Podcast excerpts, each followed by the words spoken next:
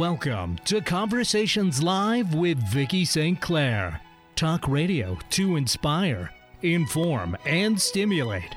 Bringing you enlightened discussions with authors, creatives, innovative business and health professionals, and ordinary people living extraordinary lives, sharing their expertise and life stories, making a difference one word at a time. Now, here's your host, Vicki St. Clair. And welcome, everybody. Welcome, welcome. Death by suicide leaves family members and loved ones with a million unanswered questions. Today, we devote the entire hour to suicide awareness and prevention. My second guest is a suicide prevention specialist with the Washington State Department of Health. She'll share warning signs, how to approach someone if you think they are suicidal, and how to get the help and resources you need for yourself or for someone else. We'll end today's show with a personal look at suicide. When writer A.W. Barnes lost his older brother, he sought catharsis by pouring his thoughts onto the page. His new memoir is The Dark Eclipse Reflections on Suicide and Absence. Did it help him find the answers he was looking for? Well, stay tuned to find out. But first, I'm very pleased to welcome Dr. Eileen Kennedy Moore. She's going to discuss with us uh, something I don't hear very often uh, discussed, but it's important, and that's suicide in children and what every parent must know. Now, let me tell you a little bit about my guest. Eileen Kennedy Moore is an author and psychologist. She's a trusted expert on parenting and child development, and she serves on the advisory board for Parents Magazine. She blogs for Psychology Today, PBS Parents, US News World, uh, and Report and World Report and is a, a frequent contributor to uh, national media. Her just, re- re- just released book is Kid Confidence Help Your Child Make Friends, Build Resilience, and Develop Real Self Esteem. Welcome, Dr. Eileen Kennedy Moore. Thank you, Vicki. Thank you for having me on the show. And thank you even more for addressing this very difficult, very uncomfortable, and very important topic. Yes, it is. And, and I wanted to include children in today's discussion because I read a study uh, when I was researching something else that said although it's a very rare occurrence, death by suicide is the 10th leading cause of death in children. Could you help put some perspective around that for us? Sure. Well, fortunately, it is not common. So, about two out of every million children between ages 5 and 11 will die by suicide, compared to about 52 per million of teenagers, 12 to 17 year olds. So, fortunately, it is not common, but it is just devastating for the families when, when this does happen. Yes. What, what age did children become aware of, of suicide or, or people um, dying uh, of their own hand? Well, we actually have some research about that. And for most first graders, they understand the idea of killing themselves, but or killing oneself, but they don't necessarily have know the word suicide. Around third grade, which is eight or nine, then they are familiar with the word suicide. But even then, children's ideas about the details of death are a little bit murky. So, by um, first grade, kids know that people who die don't come back to life. By second grade, they understand that everyone dies eventually. But they may believe, even fifth graders may believe that dead people can see and hear. So they don't quite grasp the finality of it the way we adults think about it. Right, right. I want to look at um, I, I, read everything I read said that more boys than than girls actually um, die by suicide. Is that your experience? It is, and it's it's quite striking. At all ages, it's about three to one the the rates of um, boys to girls who die by suicide, and we don't really know why. Um, one possibility is that boys tend to be more physical, more aggressive, um, maybe more impulsive, and that could explain it.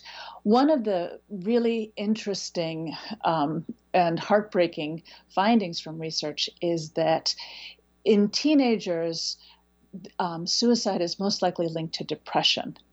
In younger children, um, attention deficit disorder is twice as common dep- than depression among children who die by suicide. So that leads us to the idea that maybe these kids didn't really want to die, but they just acted impulsively, um, which is heartbreaking. It's it is heartbreaking. So what does that mean then that we need to pay more attention to children who have depression and ADHD?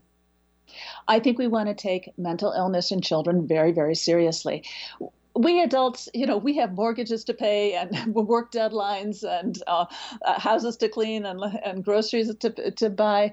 So it's easy to imagine that childhood is completely carefree. And the fact is, children are little people with big feelings. So something that seems like nothing to us can be devastating to them. Children, by definition, lack perspective. They just haven't been around that long, they haven't seen that much of the world. So um, getting cut from the soccer team can feel unbearable. Right.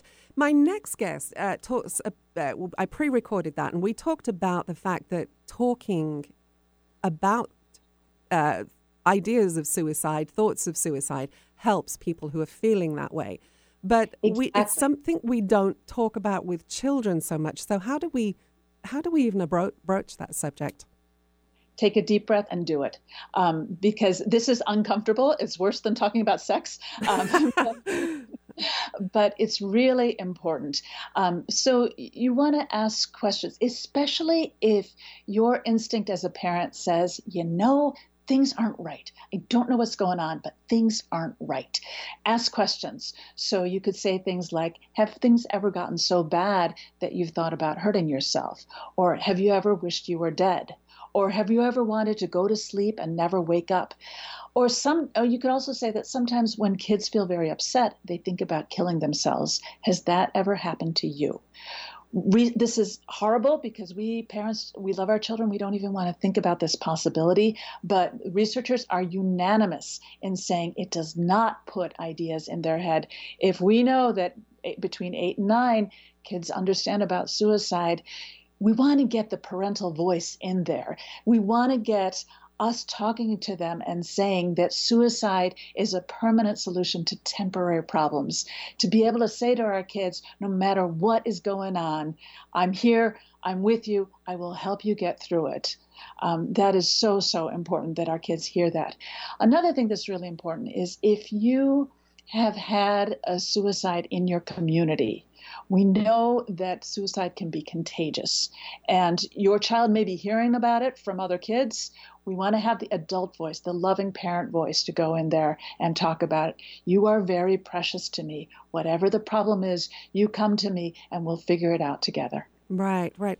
On your um, Psychology Today blog, you wrote that um, it's really a, a, reaction, if you will, often to them just not knowing how to cope with things and then they impulsively act to hurt themselves. And I think that's such a key thing because if you don't have a full understanding of death at that that age, um, it, it it's. I've actually had somebody very close to me who did it twice as a cry for help. Oh. Um, and it's um, you know, luckily we were able to jump in there and, and help that person. Um, oh, I'm so but yeah. you know, but it could have been a very different story, and then you know, there's no coming back from that. Exactly. And I think sometimes parents worry that, well, they're just doing it for attention. But a child or a teen who is preoccupied with thoughts of dying or suicide, they're suffering and they urgently need help. So don't hesitate. If you're saying, well, I'm not really sure it's that bad, go go talk to a mental health professional. Talk to your pediatrician. They always know the local um, therapists in the community and get a good recommendation. And i would also say trust your gut about the therapist. So i always recommend having a session with just the parents and the therapist first. And this is a chance for the therapist to ask a lot of questions and get to know your family and get to know the history because you are the expert on your child. Nobody's logged more hours with your kid than you have and right. nobody has long term perspective. But it's also a chance for you to look the therapist over and decide is this a good match for my child and my family? Right. One thing I want to make sure we point out because we've talked about children with ADHD and depression, and you write about this in, in your blog. Um, the majority of children with ADHD or depression are not suicidal. Absolutely. And the majority of children who think about suicide do not end up hurting or killing themselves. Um, so we, you know, take a deep breath and um, let's deal with it. Deal with the child in front of us, and let's figure out how to help them solve whatever it is that they're overwhelmed with, whether it's school demands or feeling friendless or being bullied. Um, we can work together and help. Right. So um, let's talk about if you've lost a child to suicide. I, I, can't imagine how difficult that must be to come back from if you ever do come back fully. Um, what advice do you give parents who have lost a child to suicide? I think there will always be a hole in their hearts for that child. Um, no words can ease their anguish. Um, but it's important to, for them to know that they are not alone and to reach out to friends and family or a mental health professional. There are also online support groups like Parents of Suicides because sometimes it is such a thing that separates families from everyone around them.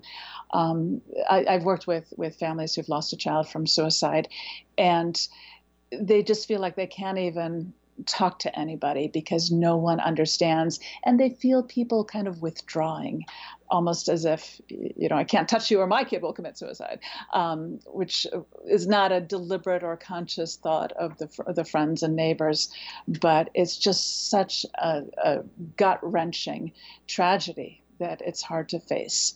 Um, so it is important to recognize that it's not their fault, it's not their child's fault, it's nobody's fault and to try to find comfort in the memories of their child's life.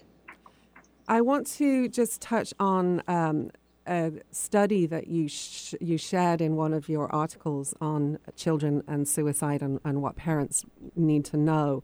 Uh, it was with the Abby Ridge Anderson at the Catholic University of America, and um, oh, I'm sorry, it was by Abby Ridge Anderson at the Catholic University of America. And her colleagues note that their clinical impression that children who are preoccupied with suicidal thoughts, uh, and I'm going to quote here, do not so much crave the termination of their biological existence as much as a desire for control, empathy, acceptance, recognition, validation, and the prompt interpersonal responsi- responsiveness of key people in the child's life. Just address that if you would. That's exactly right. These kids are feeling desperate. They want to be heard. They want to be helped. They desperately want things to get better. But they can't come up with more effective ways to handle their problems. So that's why suicide seems appealing to them. There, there's actually a very interesting theory of suicide. It's called the interpersonal theory. And it starts with the idea that I am alone or I am broken, um, or I am a burden on the people who care about me. And that leads to a sense of hopelessness and a desire that I want to die. And when that is also coupled with the belief that I'm not afraid to die, then we get the suicidal acting out, um, whether it's a, an attempt or um, an actual um, suicide death. So what that says to me is if we want to think about what is our best inoculation against suicide, there's one word, and that's connection. So be involved with your child. To spend enjoyable time together. You know we're all so busy nowadays. It's like did yeah. you get your homework done? You know i got to get i have one more deadline. I've got to do one more thing on, on my laptop. Um, it's easy to get distracted but we had these kids with because we wanted to love and enjoy them. So don't let the busyness of life push that away. Get to know your child's friends, know what's happening at school, in the neighborhood. When, when my kids were younger, um, when they came home from school, I have four kids, so it was kind of chaotic, right? So you, know, of what, yeah, you know what you're yeah, talking about. right. So, um, and I wouldn't say I was mean, but I was kind of task oriented about, okay, who needs to do what? What do we have to do? And then I thought, you know, this is not how I want to reconnect with my children at the end of the day. So I made a new habit of just drinking a cup of hot tea when they came in and I couldn't, you know, just slug it back in an instant. but and when the tea was done, I still had to do the okay, what's for dinner? Who has to go where? And you know, what's the, the homework? But for those few minutes, as I was drinking the tea, I could stop and slow down and just pay attention. And research tells us that those reunion moments when we get together with our family after the end of a day or at the end of the day are really important and an opportunity for intimacy. So take that. The other piece of connection is children's friendships. So I've been, written a whole bunch of books about children's friendships because I just think this is so critically important. We want kids to have that sense of belonging. They don't have to be popular, but they need to have a sense that they have somebody or several somebodies who they like who like them back. Um, so if you think about it, um, research tells us that well, from our own experience, we know that friendship makes the um, the good times more fun and the hard times more bearable. But research tells us also that if you want your kid to be more engaged in school, help them make friends. If you want them to cope better with family stressors, help them make friends. If you want them to feel happier, help them make friends. So this is very, very important. Well, great advice. I had to smile when you said you have a cup of you had had excuse me had a cup of tea when your kids came home from school because nothing happened in my grandmother's house with first having a cup of tea. um, I want to let listeners know that you have a fantastic website at eileenkennedymoore.com. eileenkennedymoore.com. It's full of resources up there, and listeners can find all of your books up there. And your latest, of course, is Kid Confidence Help Your Child make friends, build resilience, and develop real self esteem. Dr. Eileen Kennedy Moore, thank you so much for being with us today. Really appreciate it. Thank you, Vicki. And please do stay with us. Uh, when we come back, we're going to uh, talk about warning signs, red flags, and resources from the pers- uh, uh perspective of a suicide prevention specialist at the Washington State Department of Health. You're listening to Conversations Live with Vicki St. Clair. Parkinson's disease affects as many as 1 million people in the United States. At the Parkinson's Disease Foundation, it's our mission to beat this disease. To learn about the Parkinson's Disease Foundation, or if you want to help support our work, visit our website, pdf.org, or call us at 800 457 6676. In the Northwest, contact the Northwest Parkinson's Foundation at nwpf.org.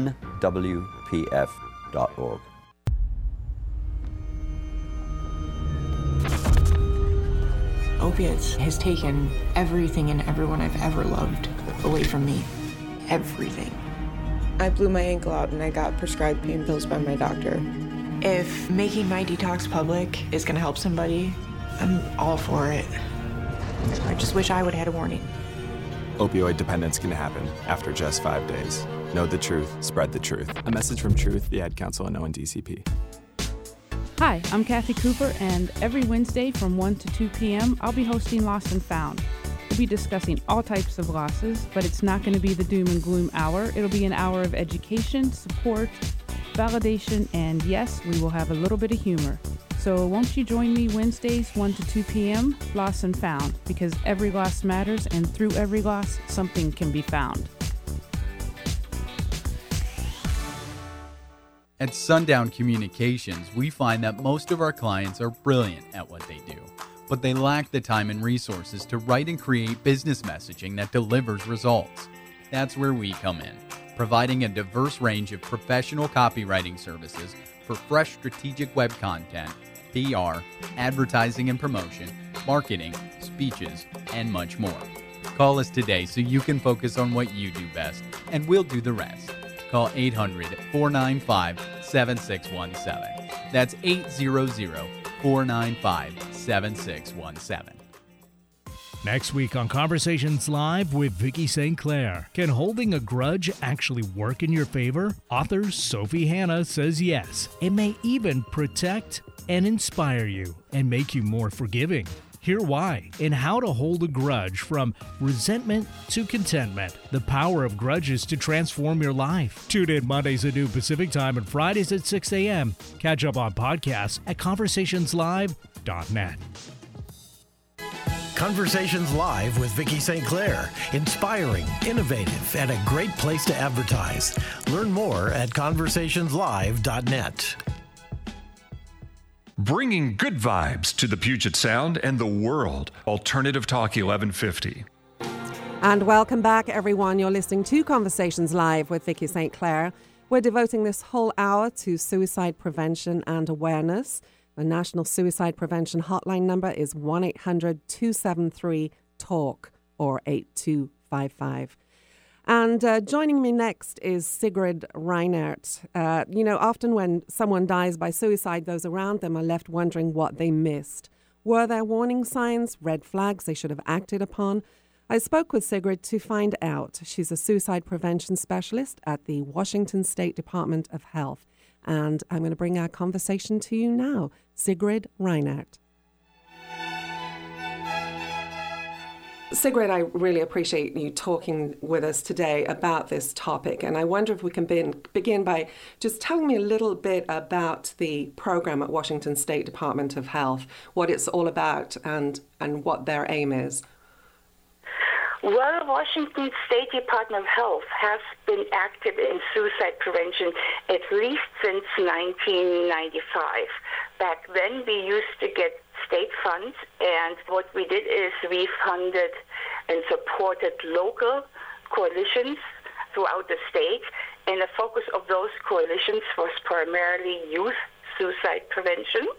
So we have been doing that, as I said, since 1995. In the last years, as uh, the current governor has taken a real interest in suicide prevention, we are doing more we now have an action alliance for suicide prevention, and that is a statewide organization of agency leaders. It's those people who can actually make some changes within an agency.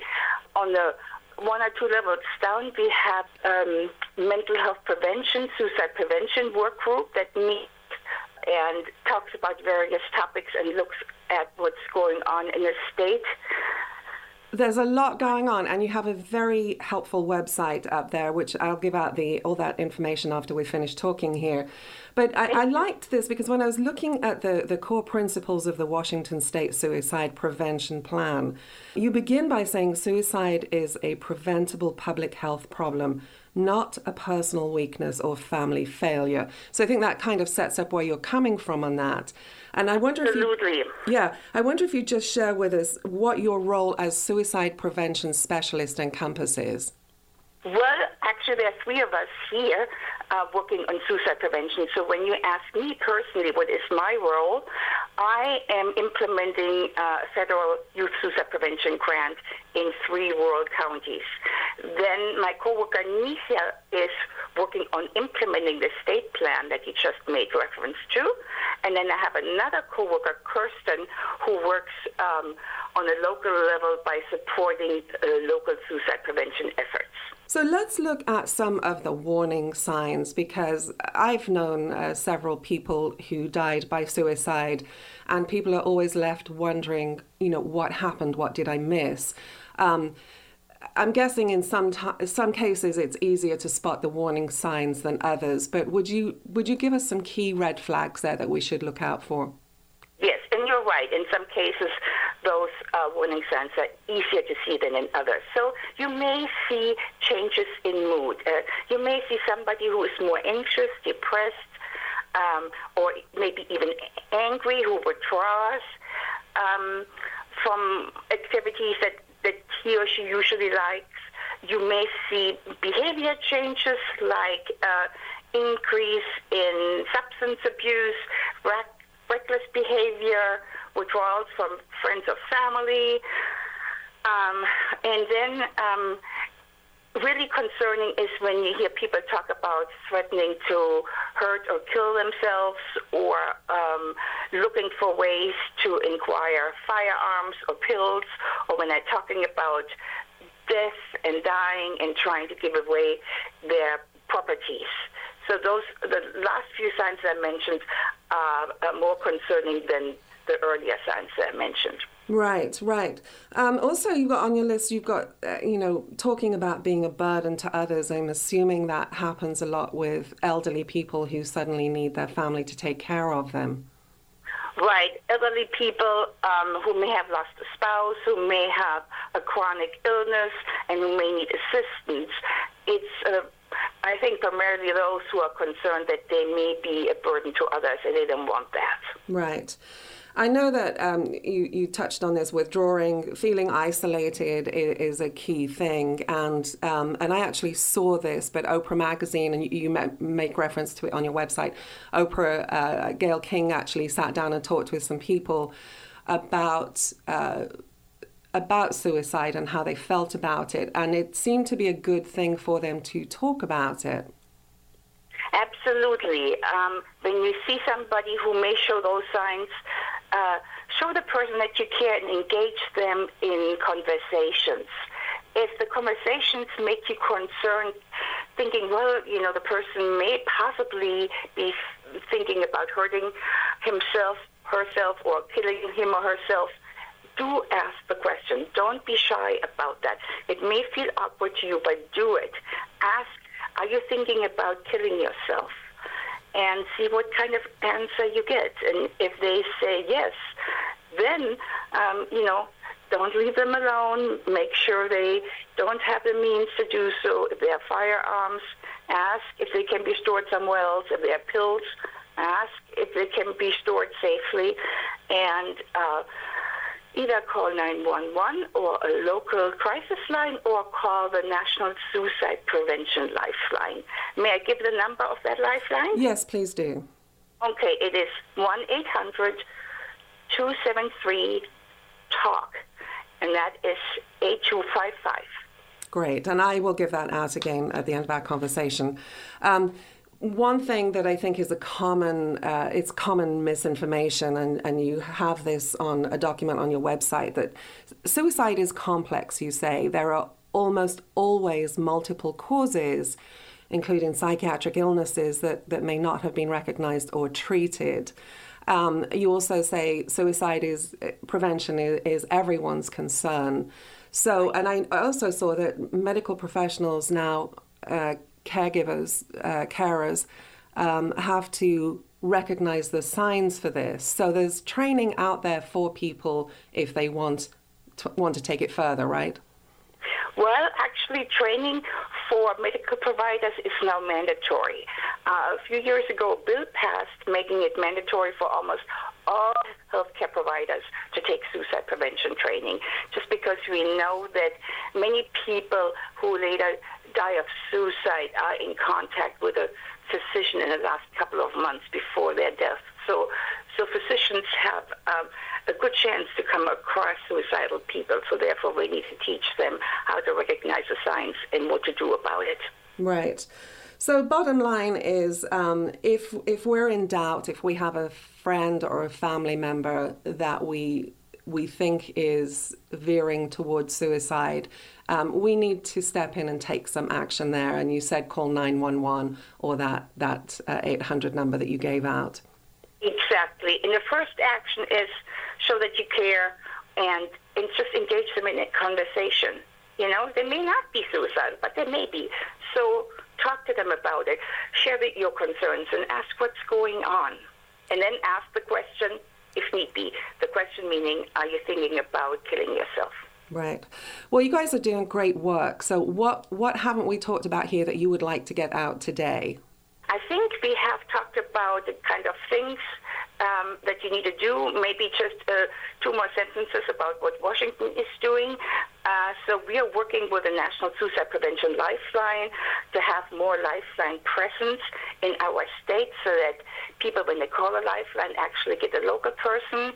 Um, we have wonderful resources in Washington state. There is the agency called Forefront in Seattle that work on suicide prevention. There is American Foundation of Suicide Prevention. Um, they are great partners in suicide prevention. And um, we are also um, uh, working on um, the connection between suicides and um, firearms because there is a close connection. 80% of firearm deaths are not homicides, they're suicides. So we really need to work on safe storage of firearms, and that's what we're doing. 80% of deaths by firearm are suicides? Yes, about 80%. That's quite surprising to most people. That is surprising. I'd not heard that statistic before. That was great information. I really appreciate you joining us today, Sigrid. And that was Sigrid Reinert joining us from the Washington State Department of Health. And just uh, to recap what we talked about in the very beginning, their core principles of the Washington State Suicide Prevention Plan. The very first one is suicide is a preventable public health problem, not a personal weakness or family failure. Uh, the number for the National Suicide Prevention Hotline is 1 800 273 TALK. 1 800 273 8255. And I have to say, the website for the National Suicide Prevention Resource Center um, is excellent. It's You can find it at sprc.org, sprc.org. And from there, you can type in whichever state you live in, uh, and it will link you to that state's resource center. And if you want to uh, get to the Washington one, it's sprc.org forward slash states forward slash Washington. All right, coming up next, writer A.W. Barnes on his personal reflections on coming to terms with suicide and loss. Stay with us. We'll be right back. You're listening to Conversations Live with Vicki St. Clair. Do you love wildlife? Then make a real difference by helping PAWS care for sick and injured wild animals. Volunteers help feed and clean the animals until they are well enough to return to the wild. Sign up today and help save a wild life. No experience necessary. All training is provided. Visit paws.org or call 425 787 2500. This is Martha Norwalk. Every Sunday morning, beginning at 9 a.m., thanks in part to Mary Moss and her LifeVantage supplements, we cover the world of animals. This week, January 27th, it's an encore presentation of Best and Neuroenergetic Balancing Sunday with Dr. Nels Rasmussen and his sister Linda in the studio. Together, they helped listeners and their animal friends with emotional, behavioral, and physical problems, and it was a great show with advice and help for all. Martha Norwalk's Animal World, Sunday morning, 9 a.m. to noon, right here on Alternative Talk, AM 1150.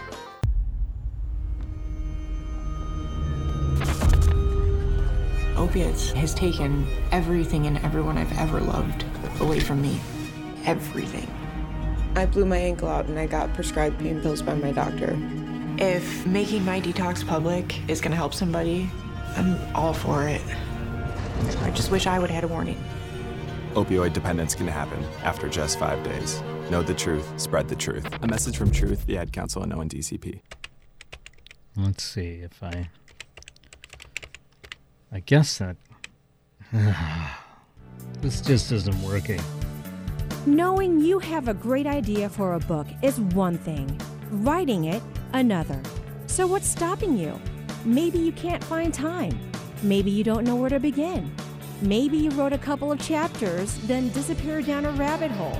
Or maybe you'd rather someone else write it for you. Partnering with the right coach or ghostwriter can make all the difference between talking about your book and finishing your book. As an award winning writer and strategic consultant, Vicki St. Clair's storytelling credits span from business, health, self help, and memoir to New York Times and USA Today best-selling anthologies. Vicki partners with people just like you at the exact level you need, whether you need a little encouragement, editorial guidance, or full blown ghostwriting and consulting services. If you're serious about telling the story you know is inside you, stop procrastinating. Let's get your story down on paper. Contact Vicki today. Email Vicki at VickiSt. or call 1 800 495 7617. See more about Vicki and her work at VickiSt.Clair.com.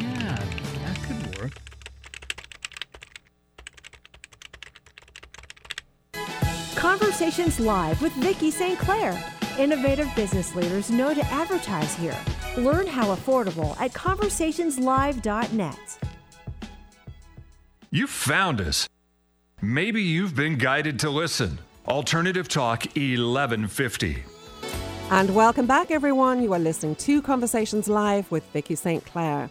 We've devoted this whole hour to raising awareness of suicide and suicide prevention. And we're going to hear from someone now about his personal reflections on coming to terms with suicide and loss. He is A.W. Barnes, has a PhD in English literature and an MFA in creative writing. His nonfiction writing has appeared in Broad Street, the Away Journal, Gertrude Press, and uh, other books. He's also written uh, other publications. He's also written an academic book called Post Closet Masculinities in Early Modern England. And uh, he's joining us today to talk about his first memoir. It's called The Dark Eclipse Reflections on Suicide and Absence. A.W. Barnes, welcome. Thank you very much for having me. I appreciate it. Well, I appreciate you being here. And as I said to you in the break, I wanted to do a show around suicide prevention and awareness. And I was waiting for the right book to land on my desk, and this was it. So uh, thank you. And I want to just let listeners know uh, the, on the book, your name is A.W. Barnes. Well, we're going to call you Andy throughout the course of the show, just so there's no confusion. Um, so the the book really is a is a is a series of personal essays written in the hope of coming to terms with right. your older brother's suicide. So let us just jump in here and, and find out how you learned of your brother's suicide and when, how, how that came up for you. Sure. My brother Mike committed suicide in 1993. And I found out uh, Mike's, uh, a few of his friends one day had called me. Uh, he was living in New York and I was living in Minneapolis at the time. And one of his friends called me and asked me if I had seen Mike or heard from Mike because he'd been missing for a couple of days. And I said that I hadn't. And then a day later, I got a, a phone call from one of my brothers to tell me that uh, that he had been found and he had committed suicide in a hotel in Times Square. Um, so then I, I uh, flew to New York with my parents, and uh, we went to identify his body in the morgue there. Right. And there's a whole history here that you you kind of unfold in your book. And so let's go back a few years now and talk about your family and how you both grew up. You grew up in a very conservative Midwest uh, family. Your father was quite fierce. Uh, both you and Mike were gay, which Mm-hmm. you'd think would bring you very close together. But you write in the book that that wasn't necessarily so at that time. That, that that's the interesting thing. That I, I, come from a very large family. We have there's seven boys and one girl in my family, and uh, Mike was three and a half years older than I was. And I thought when we came out to each other in our 20s as uh, as gay brothers that that would bring us close together. But it didn't, and it didn't because we were brothers first. And in my family, at least, there was a distance between our, our between brothers, really, an emotional distance, and that came, I think, from my father and the way he set the tone in our family. My father, who was studying to be a Trappist monk before he left and married my mother, he sort of ruled the house in a very stoic, monastic way. And that included an emotional distance between my father and his children and also between siblings. And so my brother Mike and I were brothers first and only gay brothers second. Right. Um, he sounds, your father, very, you use the word stoic. Uh, he sounded quite fierce, um, and being gay was definitely not an option in that household. N- not at all. My my father is uh, was and is a very staunch Catholic. Uh, he believes that uh, being gay is is uh, an evil. Uh, there's a story I tell in the book when we were at the morgue to identify my brother's body. My father, before we saw my brother, my father came up to me, pointed his finger at me, and said, "Anyone who lives this kind of lifestyle deserves to die this way." And my brothers and my other brothers think, tell me that that was just his grief speaking. But I believe that that is what my, my a, a core belief of my father's that he would rather not have gay sons, uh, and and and sees us as as the other. And it was very difficult to to be raised and to live and to survive that kind of childhood, that kind of household. Mm. So Mike got out uh, fairly early, right? He did. He, um, my brother Mike was a golden child, and he went to the University of Notre Dame for his undergraduate work. Then he went to Duke Law School, and immediately out of law school, he landed a job uh, at Morgan Stanley, uh, yeah, Morgan Stanley on Wall Street in New York. So he left fairly early, and then I left in my later mid late twenties. Did your other brothers get on with your father, or was it did they have issues with him too? That's that's a great question because I'm just learning now, as my father is 89 years old and he's had uh, COPD or emphysema for the last 10 years, so he's in the last years of his life. And I'm just discovering now when my brothers talk to me that they also have a fraught relationship. Most of them have a fraught relationship with my father. So the fact that Mike and I were gay added to the tension, but it wasn't it wasn't the only thing that kept us at a distance from my father. So you write that when you um, were notified of your brother's suicide and you you went to the hotel room in Times Square where he was found, or he was found. That's where he was found. You went to the police station. Um, right. You you blamed your dad for Mike's death, and you say you still do, even after writing the book. Yeah, I do, and I do because uh, the we grew up in a house that of intolerance and I, it, it's it still has that feel to it. Although it's, I haven't lived in my hometown Indianapolis for a long time now. But when I go back, I still feel that intolerance. Although I have a perfectly nice relationship with my siblings and my father, I have a very good relationship with my mother. But that oppressive, oppressive air that doesn't allow for otherness still exists. And I think it's my father who, who set that tone. Um, I do have to say that I'm currently my the book I'm working on now is called My Father's Body, and it is an attempt for me to reconcile, if, if not with my father directly, at least with those parts of my father that I inherited. So I am trying to work through this this next bit. And what parts would those be? Well, I, I, I have my father's body. I look like him. So when I look in the mirror, I see my father looking back at me. And for someone who doesn't particularly like his father, perhaps doesn't even love his father, to see that reflected back to me every day is difficult. So part of it, this book I'm working on, is to accept those things in me which I don't quite like, and most of those things I inherited. Right. Uh, we all do, yes, to some degree, right? to and, some degree. to some degree. Um, Interestingly enough, even though you blamed your father for Mike's death and still do, you say your mother blamed herself. Yeah, I, my mother. My mother's a very strong person, and she, in many ways, um, ruled the house. Um, and my father was was sort of in the background setting the tone, but she ruled the house. But also, I think this my mother knew early on that at least I was very different. I was an extremely sensitive child, and she tried to protect me uh, from my my brothers and my father as well this very sort of toxic masculine environment in which I grew up. And I think when she understood that Mike was also gay, that she understood what that status meant in our family and tried to protect us. And I think she saw Mike's death as a failure to protect him. Yeah, I imagine that's something a lot of mothers would feel uh, if, so, if yeah. they're connected. Yeah. Um, I want to talk about one of the stories that you share. This is a series of essays. My guest is A.W. Barnes. His new book is called The Dark Eclipse Reflections on Suicide and Absence. And one of the sh- stories you share in there, Andy, is that uh, you say you met a man named David who um, became your husband eventually. And you, right. you write that the moment you met him, you felt a shift in you. How, how so? That, that's a, no one has ever asked me this story. Everyone focuses on. No one ever asked me about David. David is my husband. We've been together for 26 years now. Um, I, it shifted. I, I, I'll tell you quickly how how we met.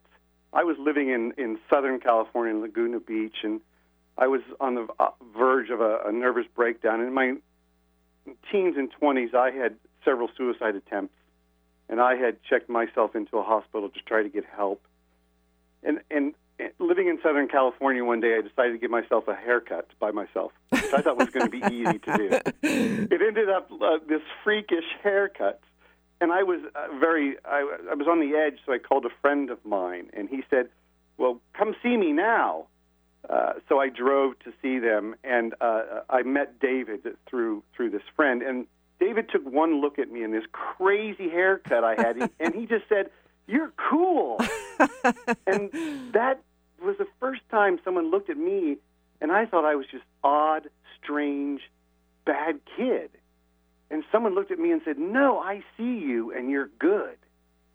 That shifted something in me that allowed me to start to accept myself for who I was. And the reason I asked you about David was because I think that sometimes is all it takes to turn one's life around is just one person who actually sees us for who we are. That's exactly right, and that's that was the moment. And I, and I say in the book too in that essay, I, I left and I, I went going back to Laguna Beach, and I decided to send David a postcard. And at that moment, I decided I could have just said, "Bye, see you later, nice knowing you," but I decided to send send him a postcard. And at that moment, I really felt that I was choosing to love someone. That it was, and it was a, a very conscious choice, and that choice to love was also what changed my life forever. Mm. You write that you were so happy that you'd met this man, David, and uh, you seduced him away from from his ex. I mean, this was this was a real this was the real thing. Um, right. you were so happy that you called your brother Mike. Um, yes. And unbeknown to you, he was actually quite ill. Um, yeah. But he his response to you was, "Well, life is great for me too. Couldn't be happier." Yeah, I had been I had been um, separated from my family I consciously separated myself from my family for about a year, including Mike.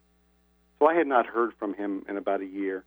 And I didn't realize in that year he was going through a lot of physical ailments, which he documents in, in, a, in a piece of paper I have that's called The Salient Facts of Patient Michael J. Barnes. And he was trying to figure out what was going on with his body, and he couldn't. And so when he said to me he was doing fine as well, he was lying to me, or he wasn't lying, he was covering up.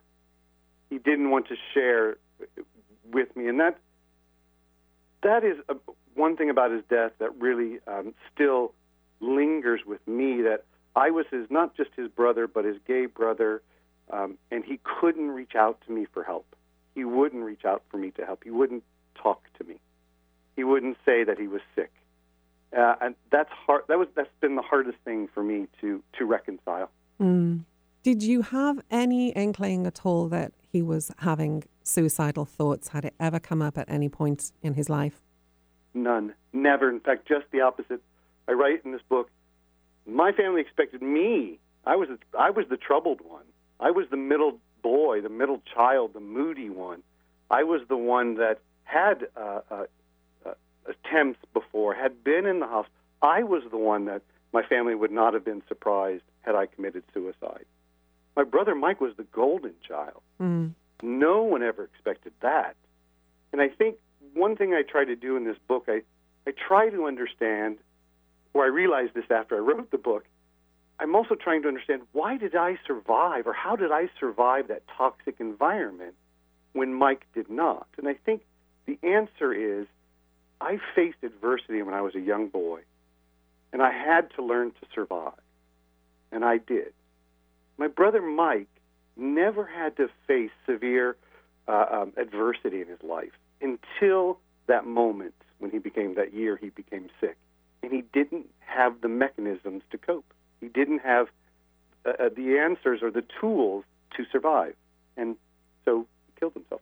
Yeah, it's very key. Every psychologist I've spoken to says that the resilience, the you know, the ability to bounce back uh, and work through adversity is is, is key to yep. living well. Um, now, you felt that the rest of the family seemed to have forgotten Mike. Uh, what? How old was he when when he died? He was 33 when he died. Oh, that's so young. Yeah. Um, And you felt that the rest of the family had forgotten about him when you set out to, you wanted to write this book to work through your feelings. Um, after writing the book, do you think that statement is true that the family had let it all go, or was that your perception at the time? That, that's a good question. I have to say that I don't know if my siblings know that I've written this book, or my mother and father, because I Oh. never talked to them about it. I didn't tell them, and that part of that is because in order to continue to survive and not get sucked back into a toxic environment, I've had to create boundaries with them in my life. They all live back in my hometown. I'm the only one that lives away. When I go back there, I go there infrequently, but I keep boundaries. And part of that boundaries is my writing life. They have nothing to do with that. So I don't know. Uh, I don't know what uh, their reaction would be. But when I do go home, my brother's name is never spoken, except by my mother. Um, the rest of my siblings, they have children and families of their own. Mike and I were the brothers who would never have children, who didn't have the kind of family that my family recognized as legitimate. I'll tell you one quick story. One of my siblings, when Mike died, they said, you know, it was kind of like he's dead already when he moved away from home. Oh, wow. And that was that's their idea that their life is centered around where they live and centered around the idea, their idea of what family is. And anything outside of that doesn't really have anything to do with their lives. Mm. You were talking with what you call your shrink, and you had not read the um, letter, the suicide letter, and you. It, it, some years later, this was, but you went and read the letter, and and in it, Mike wrote, uh, and you do share this at the front of the book. Uh, you wrote, he wrote, "I wish I were more like you, Dad, who can attribute it all to God's will." What, what did you take from that? That he had forgiven his father, your father. Uh, I that Mike's suicide note, which I do reproduce at the beginning of the book as the first document in a book where I rely on documents, facts to get at uh, the story here.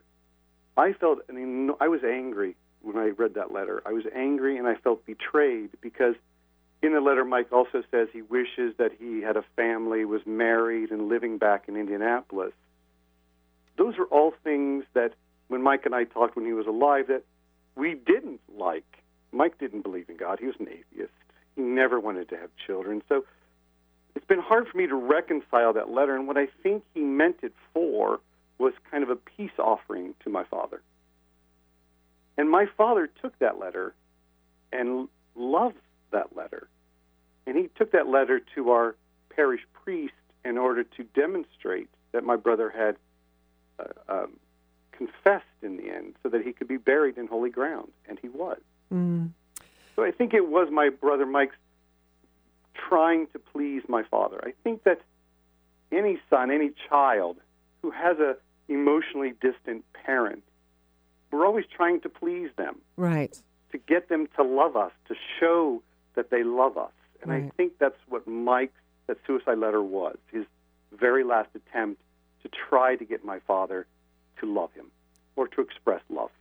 Andy, we're right at the end of our segment, um, but I want to get this in very, very quickly. You describe your grief as part of you, like a vital organ that you can't live without. Um, and you now live in New York, where Aunt Mike lived, and uh, you feel surrounded by him.